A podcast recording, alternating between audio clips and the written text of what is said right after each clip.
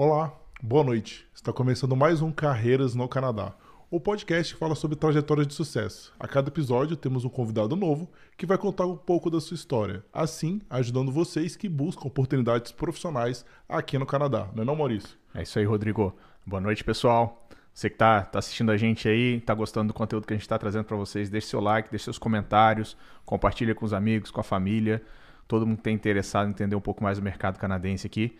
E não deixe de seguir a gente nas nossas redes sociais também, né? Então a gente está no Instagram, no Facebook, LinkedIn, TikTok, nos maiores plays de podcast do mercado. Então siga a gente lá.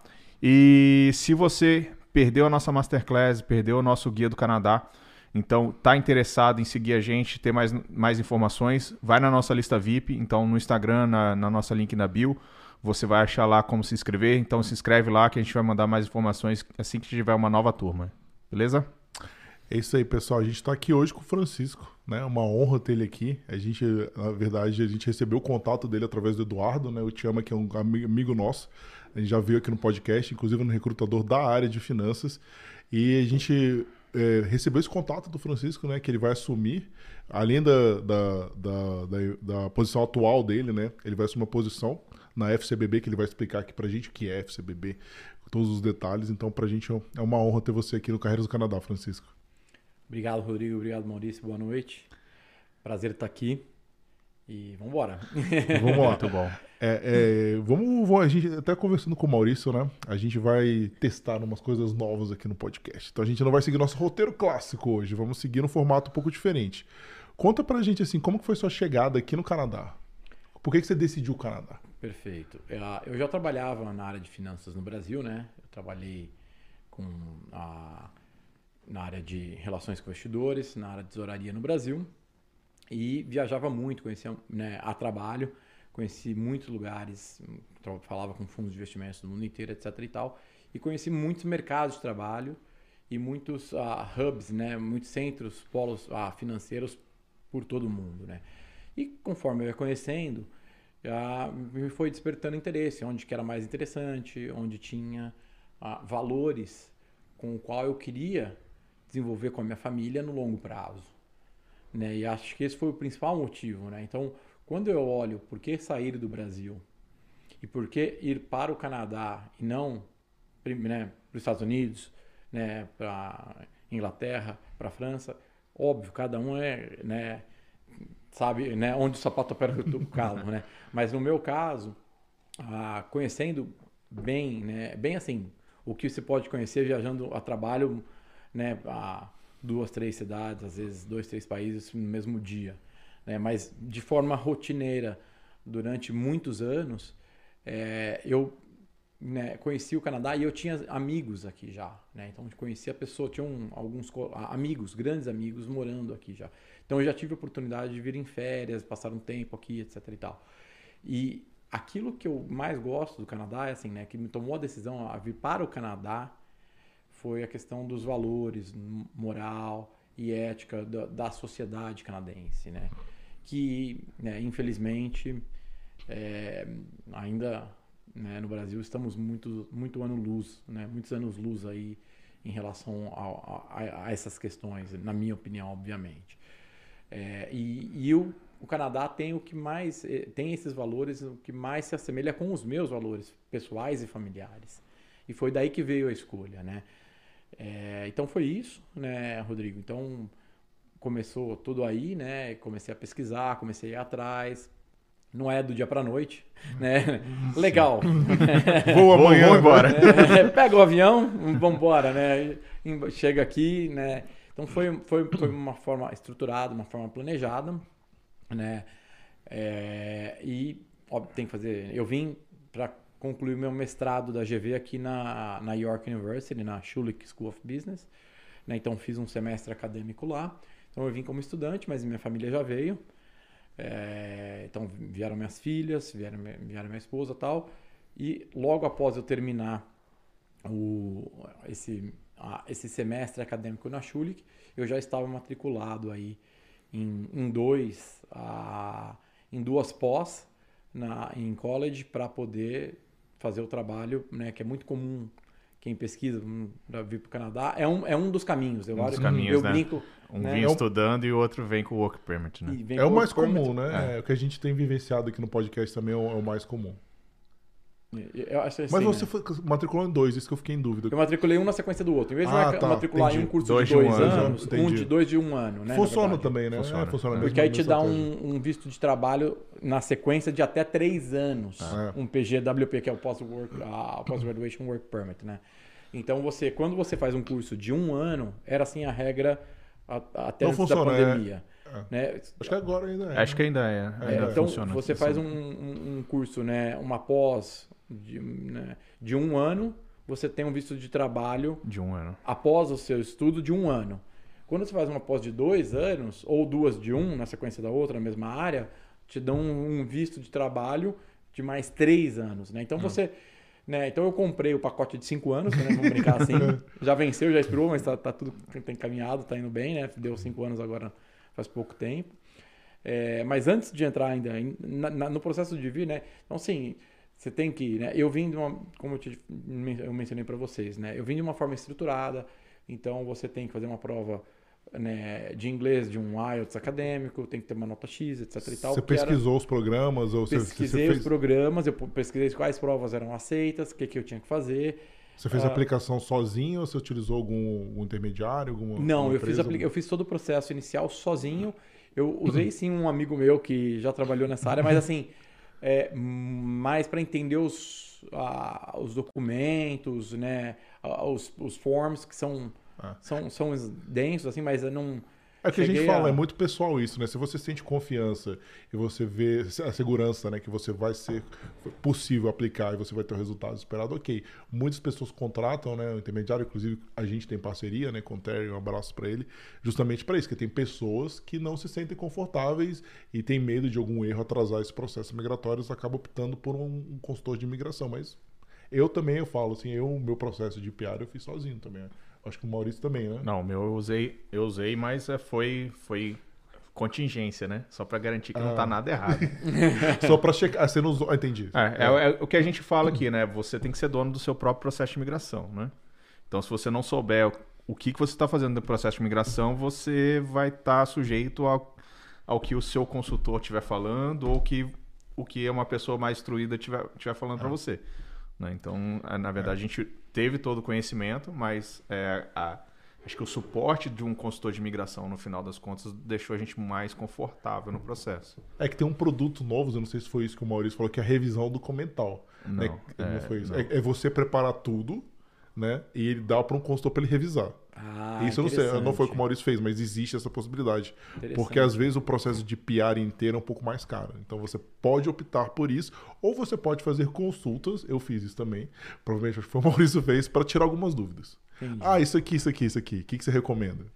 Vai de cada um, né? Que eu falo. É, não tem certo, não tem errado.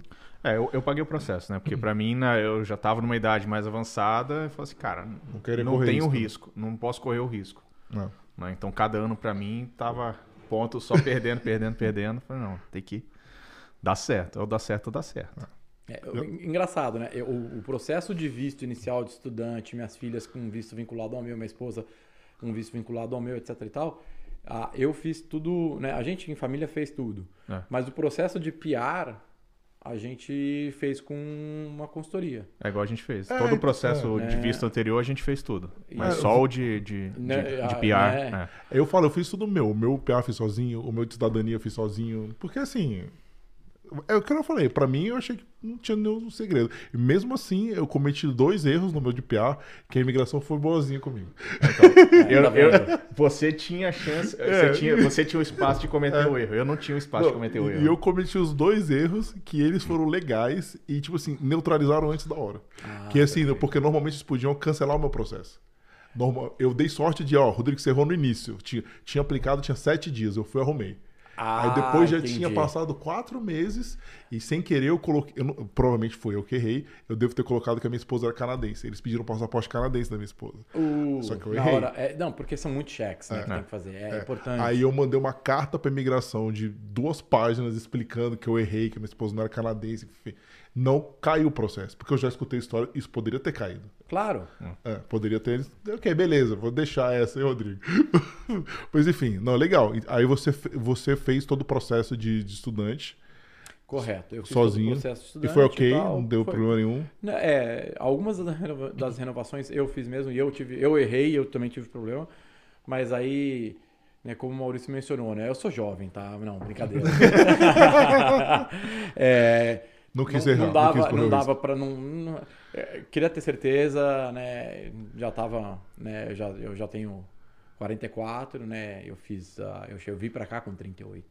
Ah, entendi. né? Então me- não, não- já mal tinha ponto para É. perder, né? Por idade, né? Só pra Então, explicar, pessoal, é ninguém, ninguém tá chamando ninguém de velho aqui, não. É porque a imigração canadense, depois que você faz 30 anos, você perde 5 pontos para Por aplicar por ano para aplicar para permanência definitiva. E eu posso estar errado, gente. O Terry tá aí para explicar melhor. Se você passa de 44, eu acho que são 10 anos, 10, 10 pontos, pontos, 10 é. pontos. Ah, É 44 ou 45, eu não sei exatamente. Para cima de 45 você é Não zero, pontua, Não não, pontua. pontua. Então você tem chance de pontuar 100 ter 100 pontos na idade, né?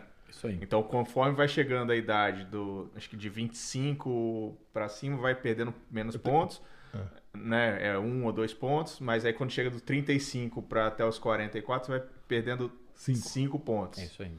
né? Aí chega no final dos 45, você não, não tem tem mais problema. pontos. Então, esses 100 pontos que você poderia ter no seu processo, você não tem mais. É. Lembrando, pessoal, que isso não quer dizer que você que tem mais de 45 anos não possa migrar. A gente já viu pessoas aqui, É. só que essas pessoas, assim, por idade, elas já perdem 100 pontos. Então elas vão atrás outros processos migratórios. né? é, ou de outros... Outros caminhos. É. Ou, por exemplo, ter o inglês e o francês fluente. que acaba que Ah, recupera os 100 pontos que você perdeu com o francês. Você e a sua esposa e É. assim. Tem várias. Tem vários é jeitos, importante, né? né, Rodrigo? Tem vários caminhos levam a Roma, né? Acho que isso que é importante. É. a gente- Tem que frisar isso, porque às vezes as pessoas olham, não, pô, já passei da idade. Não, a gente tem exemplos, que a gente já chamou pessoas lá que migraram aqui com mais de 45 Não, meu anos. cunhado migrou com mais de 45 depois que eu. Aí, É. totalmente possível. É o Mas que a gente fala muito, né? É, é muito da estratégia de, que você vai fazer, né? Então, se você não tem esses pontos, onde que você pode conseguir esses pontos que você perdeu pela idade, né? Então, seja por um LMIA, seja ele por um processo provincial, né? Então, tem várias outras línguas, formas, né? Línguas... Por experiência profissional, enfim, tem várias Tem, tem várias né? coisas, né? Tem mais de 80 pro, programa- processos migratórios no Canadá, então é legal que as pessoas estudem eles. Mas vamos voltar à sua história aqui, senão a gente fica nesse negócio. Não, não, não tem problema. Bom, Conta- aí eu vim, né? Tal, perdão, fala. Não, então, eu queria te perguntar o seguinte, beleza, só você veio estudar, né? Correto. E, e você ficou dois anos, então, fora do mercado.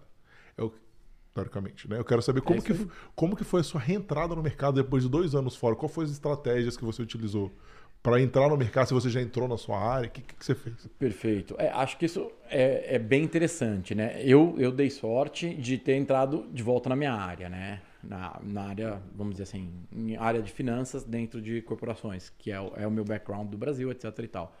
Ainda que, né, foram alguns ou vários passos para trás na carreira. Tá? Que esse é o, é o, é o comum, né?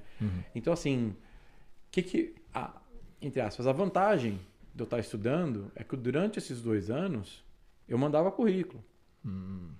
Né? Claro, eu poderia trabalhar meio período, 20 horas e tal, mas eu mandava, aplicava de qualquer maneira. Online, só online, só porque eu sou. Ah, 90% online, vamos dizer assim, né? Não, 95% online, né? Porque o volume é maior, então pensando. e, obviamente, e, eu, e como eu já conheci alguns investidores dos fundos de investimento aqui em Toronto, tentava marcar um coffee chat e tentar entender um pouco do mercado e tal.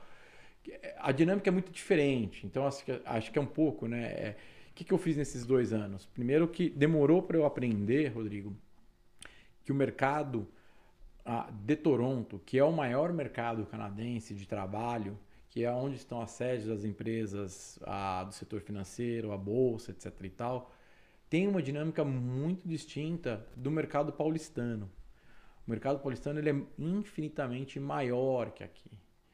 Né? Então, é, a- a- a- é mais devagar. As coisas aqui acontecem mais. Você tem que conhecer as pessoas. É mais é mais mineirinho, mais desconfiado. Eu, né? falo, então, eu, eu falo, esse termo província não é à toa.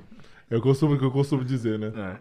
É. É porque é verdade. Eles precisam te conhecer aqui. Exatamente, né? Então, assim, tem uma grande desvantagem que você tem que né, superar essa desvantagem é você tem que fazer networking. Você tem que tomar café. Bastante.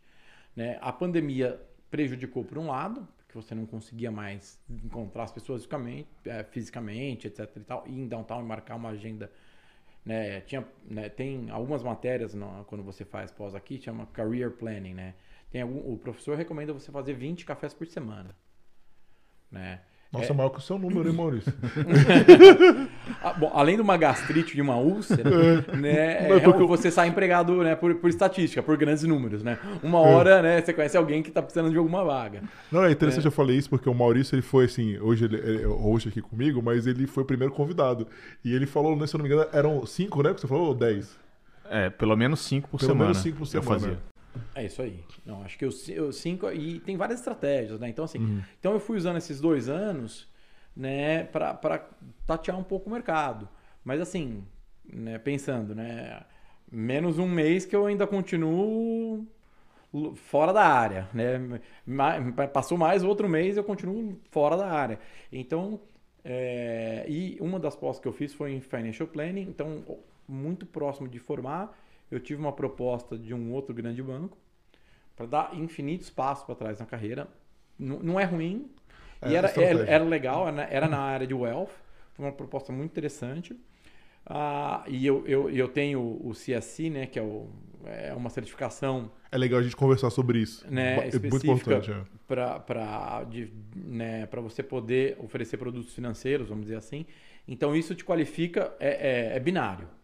Né? Para você trabalhar algumas áreas aqui, ou você tem a certificação, ou você está no processo, ou seja, você já pagou o custo, só falta fazer a prova, ou você já está fazendo uma segunda certificação, ou você não, é. você, ou você está fora, você tá não é fora. é chamado para o processo. É, Ponto. Basicamente isso. É, isso. é costumo dizer, né? Eu, o CFA, a necessidade do, do CPA aqui matou a minha carreira financeira sepultou que eu acabou. Porque não tem que é, é o que você falou. Assim, depende, né? Assim, que a gente, a gente tá falando de posições gerenciais, posições mais altas, né? Claro. Posições talvez entry-level não seja tão necessário assim, mas se você quer a posição que você tinha no Brasil, não tem o que fazer, né? É, é muito improvável, é. né? Então, o meu caso ele é peculiar, né? A gente já vai chegar aí um pouco. Que é legal pro pessoal ver que, por exemplo, eu é nem sabia disso. Então é legal né? você comentar sobre isso. É, mas, enfim, é, então eu, eu, a hora que eu fui chegando próximo da formatura, eu já tinha feito muitos cafés antes de me formar.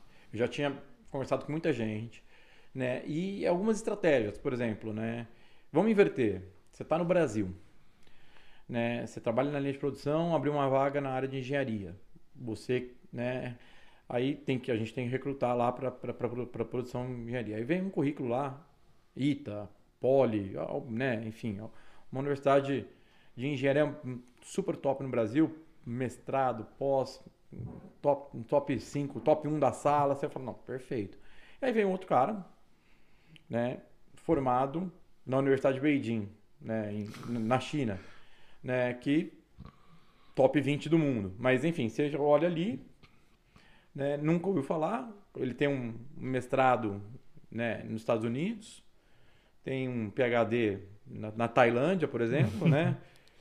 E você olha aquilo, você fala, bom, e o cara é vietnamita, né? Você olha aquilo, você fala, bom, chamo o cara do ITA, que é top 1 da sala, ou chamo né, o vietnamita? É. E essa é a vida que a gente sente aqui no Canadá muito, né? Então, assim, nós, entre aspas, com todo respeito, né? nós somos o estrangeiro aqui. É isso que eu Sim. queria dizer, né? Nós uhum. somos o, o brasileiro, o nigeriano, o vietnamita, o chinês, o indiano aqui, né? Então, o que, que né, exemplo que eu dou agora, o próximo passo né, para o brasileiro. Eu falo, pô, tô lá no Brasil, recebi o currículo do cara, contrataria. Bom, aí você fala, puxa, tem um cara aqui que é vietnamita da área de contabilidade. Pega o currículo do, do, do engenheiro aqui, vai chegar lá no cara na contabilidade e falar assim, cara, recebi um currículo aqui de um vietnamita. Você já ouviu falar desse cara? Nunca ouvi falar. Pronto. É. Você já tomou a sua decisão. Ou o contrário, olha, puxa, esse cara chegou aqui no Brasil faz três meses, é, tomei um café com ele faz um tempo tal, ponta firme. Você fala, opa, Tá em aberto. Tá no processo. Não tô falando que ele Tá já garantiu game, a né? vaga. Você já recebeu, Tá no game. Você já Tá no recebeu a jogo. bênção de alguém, né? Alguém tem que Alguém- dar a bênção. E aí né? volta no que eu falo pros brasileiros aqui. Todo outro brasileiro tem que saber, tem que conhecer, você tem que tomar café. Né? Por quê? Porque algum, se, não- se ele não tem a vaga, alguma outra pessoa, alguma outra vaga, e às vezes não é nem com brasileiro, vai que vai surgir numa empresa dessa pessoa, você e aí vão perguntar do seu currículo para essa pessoa, se você tiver chance. Ou o inverso, você, esse é o passivo. Ou ativamente você já tinha tomado café com esse brasileiro, hora que surge a vaga que você que é o seu sonho, você liga para aquela pessoa que você já tomou café, você não faz um cold call, a pessoa já sabe que está aqui, etc e tal, fala, cara, preciso, né, abriu a vaga dos meus sonhos aí na sua empresa, queria aplicar. Você sabe quem é o hire manager, né? E aqui, e aí isso é outra coisa que é do mundo provincial, né? o processo no, em São Paulo, né, mesmo para cargos mais seniors, ele é muito impessoal, ele segue um rito, é muito profissional, impessoal no sentido que, né, isento. Isen- é, sem vem viés, né? pessoal. Exatamente. É, assim, né? né? E aqui, é, acho que a, né, a questão da província é muito válida, né, Rodrigo? É, não, eu sempre falo isso. É, é muito assim, você conhece aquela pessoa, você sabe, alguém tem como né, apresentar seu currículo, e aí, no, no meu caso, né, é, uma proposta que eu fui foi pelos. Mas eu tomei café, quebrei a barreira, fiz um monte de coisa até ter essa proposta de um outro grande banco na área de wealth. E no meu, no meu atual emprego, eu conhecia um, né, um, um brasileiro que foi meu contato no Brasil quando eu, né, ele era do outro lado da mesa, ele era investidor e analista de, de, né, de, de casa de research tal, de recomendação, e eu era relações investidores, e ele estava trabalhando aqui no, no Scotia, e aí eu falei, cara, é, vi a vaga, etc e tal, aí fiz a, a formativa, né, Uhum. e ele conhecia o Hire Manager, era de uma área Ah. par da área dele, né? Inclusive é meu grande amigo até hoje, enfim. Que legal. E, e aí que surge. Então você, tem que cavar a vaga, né? É. Você tem, né? Só se jogar na área não adianta, você tem Ah. que cavar o pênalti. Não, é, é- não, isso é, a gente cada vez mais tem observado. Eu acho que das pessoas que vieram aqui, se eu não me engano, só aquela. aquela esqueci o nome dela, me desculpa, é que trabalhou na US, que conseguiu com a aplicação online. É, sem, sem, sem usar o É, eu esqueci o nome dela, foi só ela. O resto, assim, quantos podcasts? Esse já é o 71, né? Que a gente foi. 71. Então, toda a galera foi pro network. É. Então, está mais do que provado, né? E o que a gente fala, pra- junto- justamente no Guia do Canadá, né? O que a gente tem de mais valioso, né? Na Tuto Maurício como eu, é a nossa network. Né? A gente conhece muito. Muita gente. E isso que faz a diferença aqui. Justamente essa intermediação. E acho que a gente tem uma vantagem, né? É que a gente às vezes muda do país e muda o chip um pouco, né? O brasileiro ele tem essa facilidade Ah. de comunicação, de expansiva, etc e tal. E que as outras culturas aqui não necessariamente têm, né? Então, aproveita esse, essa desenvoltura natural e usa isso a seu favor, entendeu? Porque isso é, isso move montanha aqui no Canadá, entendeu? Isso é o que vai te levar de A a B, certamente, entendeu? Então, e aí sim, eu tinha um plano, né, contratado de cinco anos, né, assim, ó, estudo e tenho mais um visto de trabalho de três anos. Então, assim, o, né, tá- isso aqui tá, tá contratado. Primeiro, né, você vem com um budget, né, porque, enfim, É, é um Família, planejamento financeiro forte. né, eu vim com duas filhas, minha esposa, minha esposa ficou desempregada muito tempo, né, até também a, a networking, fazer as coisas acontecerem também, o primeiro trabalho dela foi para networking completamente fora da área dela, né, É, mesmo assim, aí, mas demorou nove meses para ela conseguir o primeiro emprego, É, e mesmo assim o dela foi realmente entry level, mas de maneira geral é muita reserva, queimando boa parte. Depende de como você vem, se você é mais jovem, se você é solteiro, se você vem fazer uma pós, mais moradia, mais uma casa né, maior, porque você vem com família. Então, assim, mas se você vem né, dessa forma, é, é, é- é caro. Né? Esses dois primeiros anos que você está sem renda, realmente, ele não é inviável, existem formas. Né? E aí tudo né, nessa vida é um trade-off. O quanto que você quer abrir mão né, de conforto, de espaço, de regalias e, enfim, né, e também de tempo, né, que esse é um ativo muito interessante que a gente É, pode explorar é. né, no- um pouco no podcast sobre o Canadá, a questão do, né, Não, esse Tempo. tempo é que não fala. A gente tem várias. Você fala de estratégias migratórias, tem uns amigos meus. A primeira coisa que eu converso com eles, eu falei: tempo é um fator para você importante. Se for, cara, vamos esquecer o processo tradicional, vamos tentar ir para as províncias do Atlântico. Quando me pedem meus amigos, né? Porque lá é possível você conseguir encurtar dois a três anos. Não é de certeza, mas é possível. É. Tem programas provinciais lá que facilitam muito a imigração. Hum. Então, se tempo é um problema, é um fator, é uma coisa que precisa ser pensada com calma, né, né Maurício? É, com certeza. E outro fato que você falou bem importante, acho que é essa questão da adaptação, né? Então a gente fala muito também no, no nosso guia do Canadá lá, que é, é o quê? É ter esse mindset aberto a, a essa, esse novo módulo que você está vivendo, né? Você vai sair do, do, Brasil, do seu conforto, da sua zona de conforto, tá vindo para um país totalmente novo, uma cultura nova, né? Às vezes seu budget é diferente do que geralmente vai ser diferente do que você tinha no Brasil, né? Uhum. Então assim, cara, se, se adapta ao máximo aqui, né? Então é, é, é todo mundo né, tem o, né, um, um, viés né, interno, né, o unconscious bias, né, é. que é muito é. comum que a gente aprende isso aqui, aqui. Aliás, é fantástico, acho que é uma coisa que a gente poderia ter, trabalhar melhor no Brasil, né, é um, é um viés inconsciente que, né, que é incorporado na nossa personalidade. E eu estou falando aqui tudo de custo, que é caro, etc e tal. Existem a 99% de alternativas muito mais baratas. Uhum. Né? Se você quer vir para Toronto ou Vancouver né, e fazer mestrados, fazer pós, etc. e tal, isso fica muito caro quando você junta o custo de moradia nessas duas cidades, mais o custo das pós, mais uma família estruturada. É, aí, você, aí realmente começa a ficar muito caro. Se você foge dessas duas grandes cidades, busca né, outras cidades, você já economiza horrores. Ou então, no trade-off na adaptação, né? Ao invés de você ter que morar né, num apartamento de dois dormitórios, que aí já. Hoje, já, já tá muito caro, aliás. Né? Às vezes até de um, né? Com quatro pessoas, você consegue morar numa casa com três dormitórios, com suíte, etc e tal. Um e ainda ser mais barato em outra cidade, em outra Sim. província, né? Então, ou fora, ou mesmo fora da área fora da, metro, de Toronto, né? de é. Toronto, o famoso DTA, né?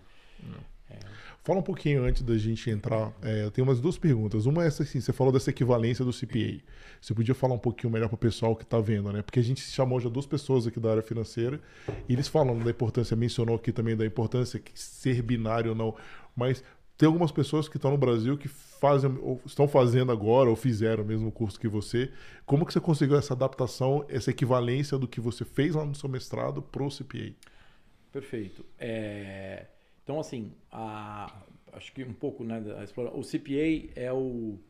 É, é, é como um, um, é, é um CRC, né? Vamos dizer assim, né? É um, uma autorização para você ser um, um contador profissional mas ele não é equivalente só ao CRC no Brasil. Então, assim, aqui, né, uma das coisas, uma das já, já, já entrando nisso. Claro, claro, uma, por favor. não é bom, é bom explicar. Fazendo um link no uma das grandes diferenças que eu entendo, tá, do, do, do meu unconscious bias, o mercado canadense, como eu mencionei, ele é muito menor que o de São Paulo. Ele é muito menor que o americano.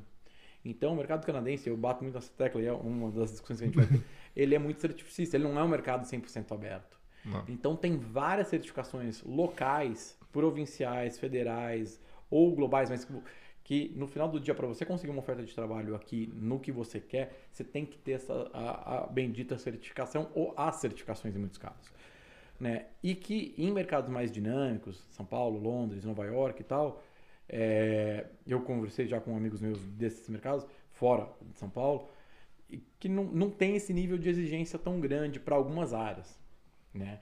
particularmente, o CPA ele é um pouco mais amplo que só, somente o CRC. Não é um papel de um só, de é porque um era uma certificação, é tipo é quase uma licença, né? Na verdade, é, é uma, é uma licença. É, é, ele chega a ser, é claro, se você vai, for assinar o balanço, nesse aspecto ele é igual ao CRC, né? Para você assinar um balanço no Brasil de empresa, precisa de um contador, etc. E tal. Aqui é a mesma coisa.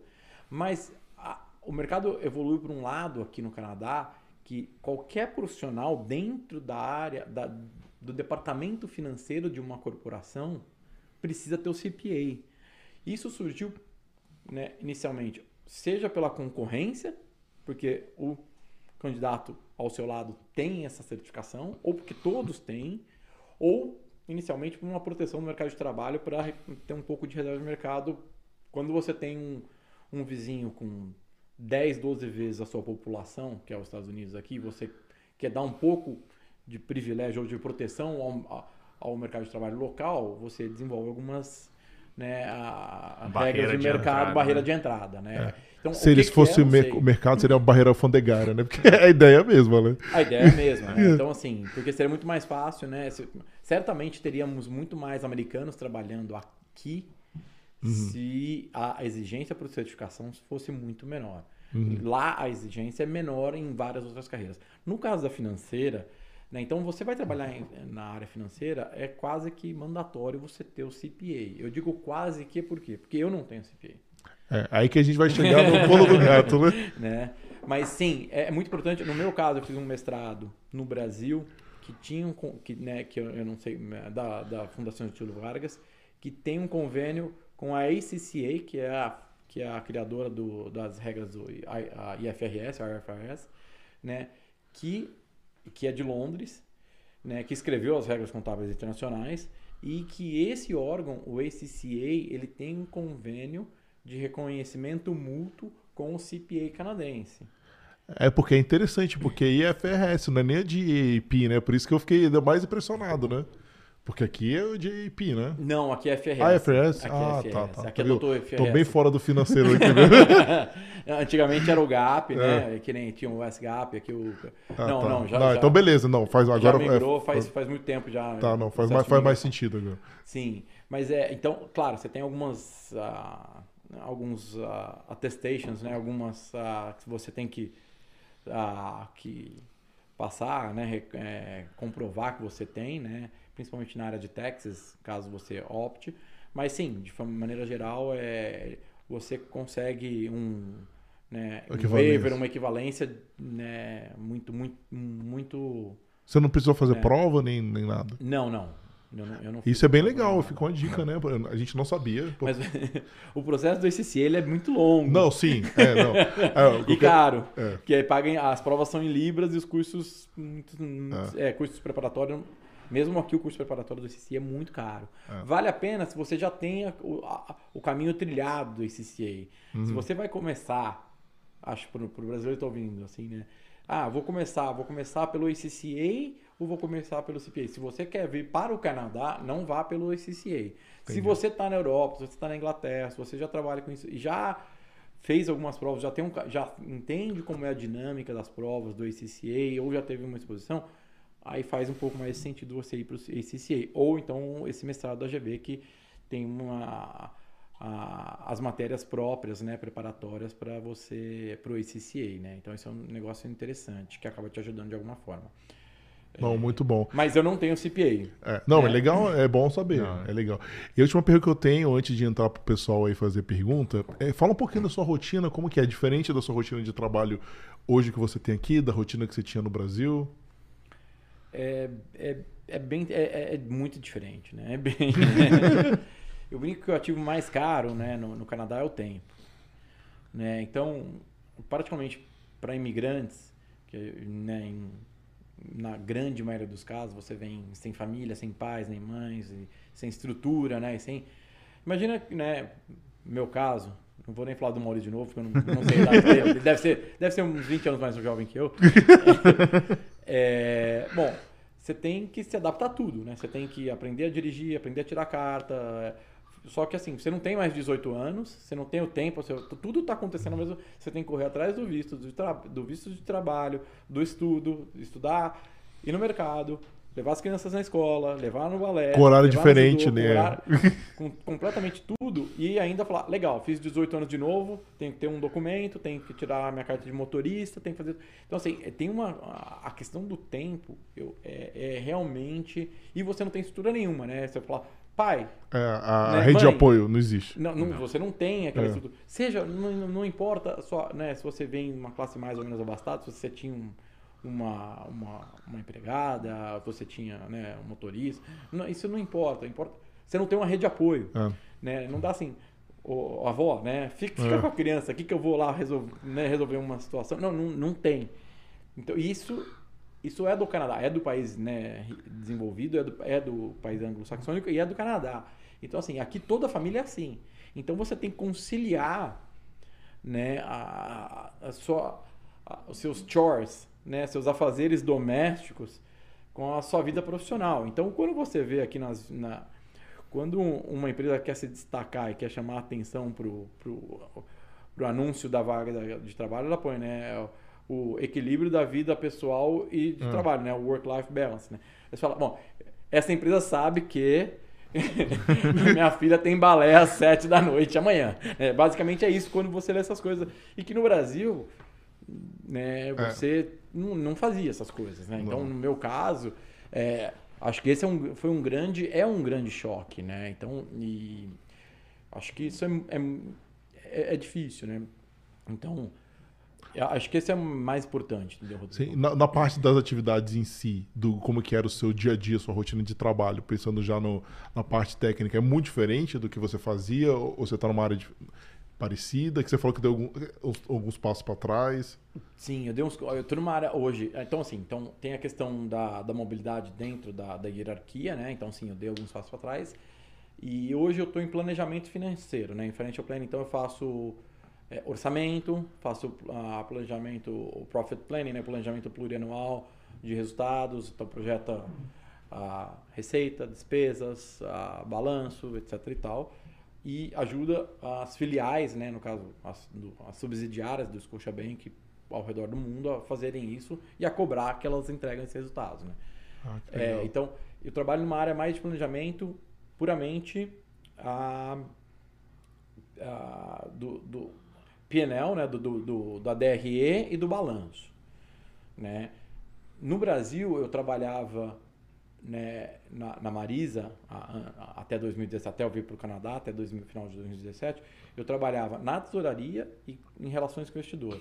Ah, não é bem então, diferente. Então, assim, é. É, é. ainda que está dentro da, da divisão do departamento financeiro, né, é, são chapéus diferentes, é. vamos dizer assim, entendeu? Bem, é, então, curiosidade, entrando mais na parte técnica de finanças, assim, só curiosidade. A previsibilidade da, da receita tende a ser muito parecida, embora tenha a sazonalidade do banco, ou assim, é porque eu, eu, trabalhei com planejamento financeiro, o mais difícil para a gente numa consultora é prever a receita. Porque, porque depende do departamento de vendas direto ali, né? Para fazer aquilo e, enfim, mercado brasileiro é complicado. Eu só queria saber se aqui você tem uma, é um pouco mais fácil para você acertar, digamos assim, ou chegar mais próximo do que realmente a receita quando você está fazendo forecast? Ah. do que no Brasil, assim, não precisa entrar em números dizer, só. Eu acho que assim, no setor financeiro, em bancos é mais fácil do que em empresas.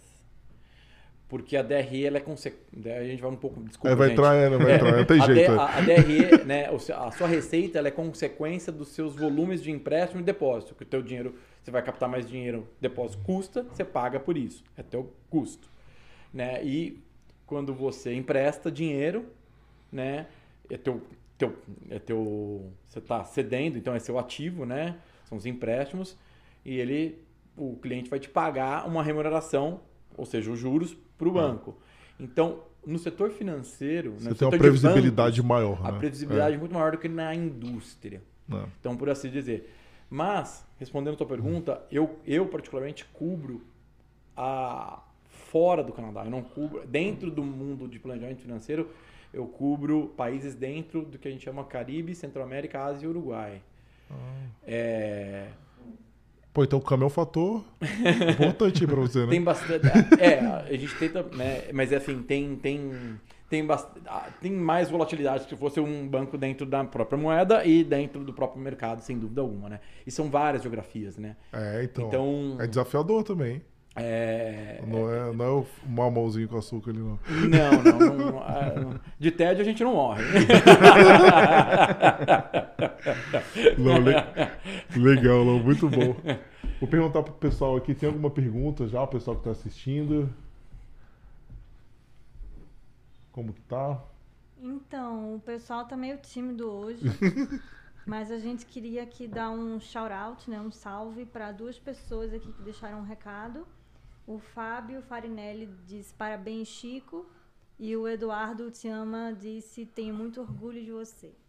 Olha, um abraço pro Eduardo aí, grande, fazer um podcast sensacional. Tem um Já corte dele, assim, é. é. do recrutador, assim, que é pra galera que tá procurando emprego sensacional. Vamos começar então, Maurício, os, os, os quadros? Vamos sim.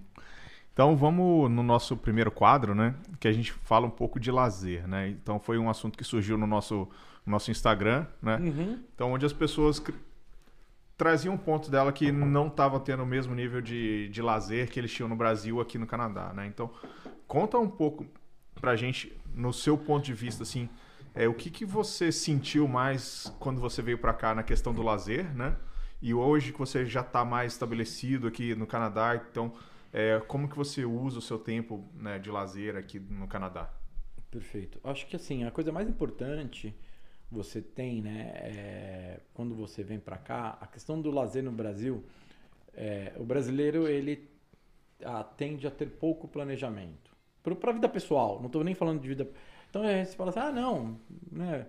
A gente chega ali na quarta, quinta-feira, planeja o final de semana. Eu sei exatamente o que você tá fazendo, porque o Maurício já planejou o verão dele tem um ano atrás. Aqui você fala assim, né? Ah, tem, é uma coisa muito comum aqui é acampamento, né? Campings, né? É. Você fala. E tem campings né, mais baratos, que são os federais, provinciais, e tem campings um pouco mais caros, são os particulares, etc. Mas no final do dia é o seguinte: aqui tem de, seis, de 3 a 8 meses de inverno por ano, ou de frio, né? Vamos por assim. Então, todo mundo planeja o verão com muita antecedência. Né? Então, acho que a questão que eu acho que impacta muito o brasileiro nesse sentido, que sente, é assim: ah, legal, quero esquiar. Você agendou? você se faz, programou? muito, faz muita diferença financeiramente pra comprar o Season Pass. Exatamente, né? Então, assim, não e aí não acaba sendo só a questão de você pagar um pouco a mais para ter o ticket. tem. Às vezes não tem. É. Às vezes não, né? Tá, tá lotada, né? E aí acontece por quê? Porque também, né? Todo mundo tem o mesmo, o mesmo recesso de inverno de duas semanas entre Natal e Ano Novo que todo mundo, né? Então todo mundo tem os mesmos feriados, né? E todo mundo tem o, verão muito, muito curto comparado com um excelente clima em geral que o Brasil tem. Então, né, no Brasil, né, principalmente quem mora no litoral, no Brasil, etc e tal, você pode falar, ah, no domingo eu vou pra praia, sabe? Cara, mas hoje é sexta? Não- você não precisa se programar. né? Além de ser acessível e democrático, né, e barato, você né, leva um documento, 10 reais na carteira, ou não sei hoje, mas que seja 20, né? Vai lá, come, come, come um, um- biscoito Globo, né? Come uma cerveja, um um chamate, etc e tal, você tá na praia. Né? E, ou se você quiser ir sem nada, passar duas horas, jogar uma pelada na areia, ou jogar um futebol, uma, um, o que quer que seja, você tem essa opção no Brasil. Aqui, é, a questão do planejamento, né, ela bate na sua porta. Né? No inverno, você abre a porta, menos 10, menos 20, menos 30 de sensação térmica, você não se planeja, fica difícil. Né? Você, não, você literalmente não sai de Não casa. sai de casa. então, e aí você tem as alternativas de lazer a, é, indoor, né? Indoor. Dentro, dentro de ambientes ah, climatizados. Também você tem que se programar. Né? Então, eu acho que assim, a questão da, do lazer, é, você tem grupos, por exemplo, eu tenho um, um pessoal né, que, ah, de conhecidos que anda de bicicleta, você acaba. Né, eu, eu sou. Né, eu, na, na, na normal, na, na média, eu sou que deixa o, o grupo para baixo, porque né, sempre falto, sempre pedalo menos, etc. Então, mas tem o pessoal mais ávido, mais cheio Compensa, de gás, né? tal. Pra você. E, mas, enfim, você tem pessoal que joga bola, você, você tem como criar os lazeres, né? Mas tem que planejar, né? Tem que se programar, porque senão a questão pega demais, né? E, Isso é um desafio pro brasileiro também, pra se adaptar nisso. Né? é, eu acho que esse é, é bem difícil, né? E acho que é uma coisa engraçada, né? Acho que só em lazer ainda, um pouco mais. Uma, uma questão muito diferente. Acho que para os sulistas do Brasil, isso é mais comum, né? Acho, que- acho que até tem um pouco mais essa cultura. Mas, grande, né? De maneira geral, para o brasileiro, assim, né? Quando a gente con- convida alguém para uma, uma festa, um churrasco, além de chegar atrasado, né? No brasileiro chega atrasado, não tem hora para ir embora, né? Tem um pouco de bom senso ou não tem, aquele amigo que você sabe que você não pode chamar, né? Você tem um, um- uma agenda amanhã, aquela coisa toda. Mas de maneira geral, né? O, quando você vai no evento canadense, ele tem hora para começar e hora para terminar no convite. Né? Isso pro brasileiro é um pouco de choque, né? No começo você fala, não, mas como assim? A festa infantil vai das duas, na casa da pessoa, das duas às quatro. Né? Nossa, mas.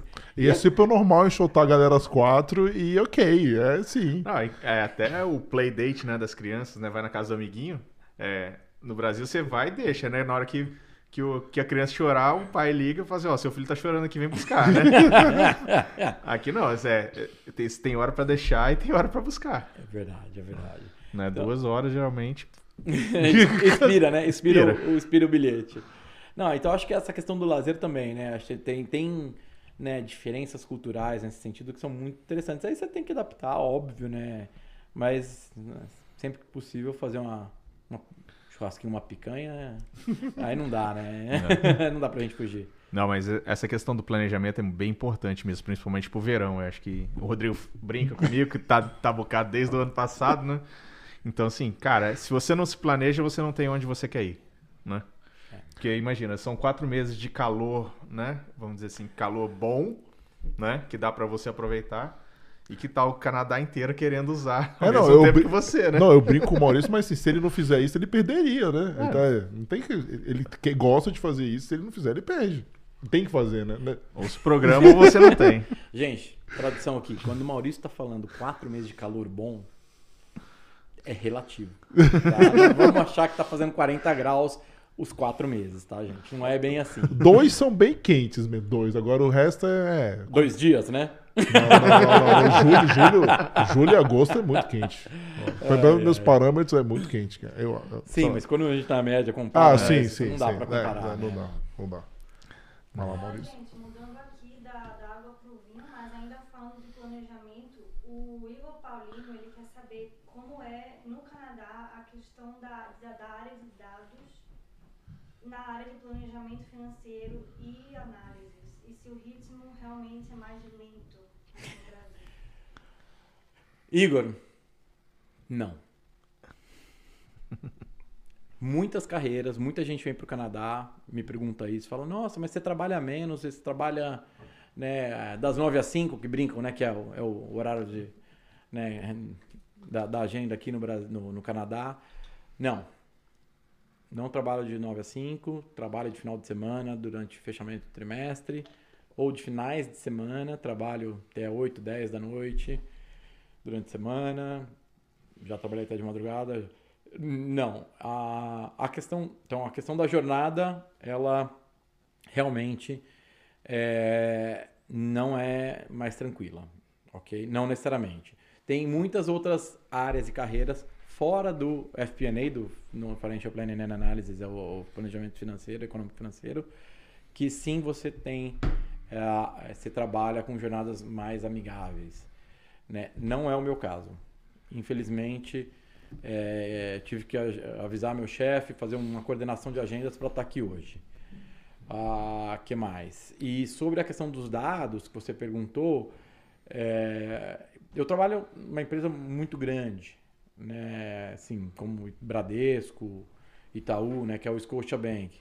Então, é, realmente não, eu não, não, não, não posso te dizer que a, que a questão do o dado, né, a gente tem sistemas muito bons, a gente, isso não é um problema, né? Claro, sempre chega dados desestruturados para fazer aí, né, para pedindo algum relatório ou para tirar alguma conclusão, mas não, a, o, o, o arroz com feijão, o dia a dia, ele é bem estruturado, né?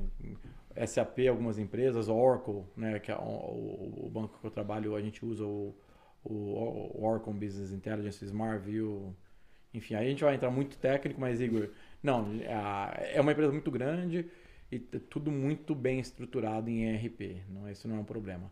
Mas não, não trabalha menos. não, legal. Vamos para o nosso próximo bloco, uhum. né? É uma pergunta bem simples e direta, né? É, o que, que é o Canadá para você? Olha, essa, tem várias formas de responder isso, né? É, o Canadá, para mim, é, ele é um monte de coisa, né? Vou tentar ser bem sucinto aqui. Ah, ele é o Brasil que deu certo, né? No sentido, até ia brincar assim, em alguns lugares. Por quê? Você fala assim, né? Porque é um país de imigrantes, né, é um país no, um, né, jovem no sentido de formação, então, e é um país ainda de imigrantes de, de primeira geração, né, como a gente, né, brasileiros, tem do mundo inteiro, mas tem, né, é eu digo que é o Brasil que deu certo no sentido que assim, todo mundo respeita as regras aqui, né? De maneira óbvio, tem crime, óbvio, tem gente que não respeita, tem, mas assim, né, tem não, a impunidade. É primeiro todo mundo respeita, ou grande parte respeita, né? E tem né, ações punitivas pro, né, de fato, né, e de coibição para isso, né? Então assim, eu acho que isso é causa ou consequência dos valores e éticas morais da população. É, aí vira integral derivada e é, é, é, é, as duas coisas. Não, cara, essa pergunta, essa, essa, essa colocação pergunta, é, é, é, muito, cara, é, né? uma discussão profunda nisso. Então, aí. assim, né, a gente pode entrar na dialética também, isso aqui ficar dias e não, e não chegar a conclusão nenhuma, né, se é causa ou consequência. De fato, é, isso é muito diferente. Esse é o lado bom. O lado, né, não tão, todo mundo fala, né, ou então pessoas não tão próximas, ou a tia-avó, né, lá, ah, você viu o fulaninho, filho de não sei quem, Tá lá, morando no Canadá, tá super bem da vida. e aí, né? A gente brinca, quem tá aqui, né? Os brasileiros, quem imigrou, etc e tal. O Canadá é bruto. é isso, né? Você imigrar, você vir, você não ter essa rede de apoios, você não ter tempo para fazer as coisas, para conciliar, para Imagina, né? Você fez 18 anos tudo de novo, só que você já é adulto, você já tem, em muitos casos, já tem família, já tem esposo, esposa, etc e tal. E você tem que correr atrás de tudo. Sendo que você é um outsider, você é um player que não estava nesse mercado, você não cresceu entendendo as regras. Muitas vezes você não entende, você vai ler um contrato, mesmo tendo domínio do, da, da língua inglesa ou francesa, não fica claro. Né? Se já é difícil um contrato para você em português, imagina em outra língua, né? Então, é, então assim, você tem que aprender tudo isso tal. Então, é, é, eu brinco, o Canadá é bruto, né? Então, porque você, quando você imigra, né? Talvez não seja só o Canadá, né? Que você perde toda essa rede de apoio, você perde todo esse prazo dilatado, esse tempo para você correr atrás das coisas, etc. E você tem que resolver isso no menor curto a período de tempo possível. Então, é muito bruto. Tá? É, acho que é isso. Não, muito legal. E antes da gente entrar no nosso último bloco aqui, né, é, no momento jabá, eu queria só agradecer a todo mundo aí que, que nos assistiu aí. Se estiver gostando, deixe seu like, deixe seus comentários, né, compartilha com os amigos aí. Não deixe de seguir a gente nas nossas redes sociais. A gente está aí no, no Instagram, no Facebook, no LinkedIn, TikTok, nos maiores plays de podcast do mercado aí. Então sigam a gente aí, deixe seu like, deixe seus comentários, tudo. Vocês devem estar perguntando o que é o bolo aqui, né, na mesa, né? Tá desde, desde o começo, né? Uma hora aí, não tá entendendo o bolo. Aí agora a gente vai chegar no momento de Java aqui, vocês já vão entender o que, que é. Exatamente. Fica à vontade, Francisco, para fazer o que a gente chama de jabá, falar, fala um pouco do FCBB, fala um pouco também por que, que esses bolos estão aqui. Então, vai lá, o microfone é seu. Perfeito. Bom, bolos não, né? Porque metade aqui já foi, né? Então não deu nem tempo, né? Eu falei, não, vamos tirar uma foto aqui. Não, é que tá virado assim pra câmera, não deve estar tá pegando. Né? não, minha, minha, esposa, né? Além também de, de trabalhar no Scotia hoje, né? Ela, ela já tinha uma, uma doçaria online no Brasil, né? A Carol Bianchi Doçaria. Ela trouxe pra cá a Carol Bianchi Bakery. E ela fez dois bolos pra, pra gente comer um pouco aqui. A ideia era a gente, pelo menos ele tá inteiro, né? Pra gente comer depois né, desse, desse podcast aqui, etc. Não deu muito certo. Né, descobri que temos formigões aqui. Ó, esse é. de fubá aqui, eu nunca comi na minha vida, assim. Ele não me tá me pagando pra falar isso, gente, mas nunca comi um bolo que nem esse, realmente, de fubá. Maravilhoso. É, então, que bom que, que né, o pessoal aqui gostou. É, então é isso, né? Os bolos são isso, né? A Carol. A gente vai deixar o link do, da Carol na descrição, quem quiser entrar em contato. O Instagram também. Perfeito. E, não, e sobre a FCBV que você perguntou, né, Rodrigo e Maurício, é, a, em novembro do ano passado, eu fui convidado para fazer parte da, da Federation of Canadian and Brazilian Business. Né? É, é, uma, é uma federação, né? é, é como uma câmara de comércio, Brasil-Canadá, para empresas pequenas e médias.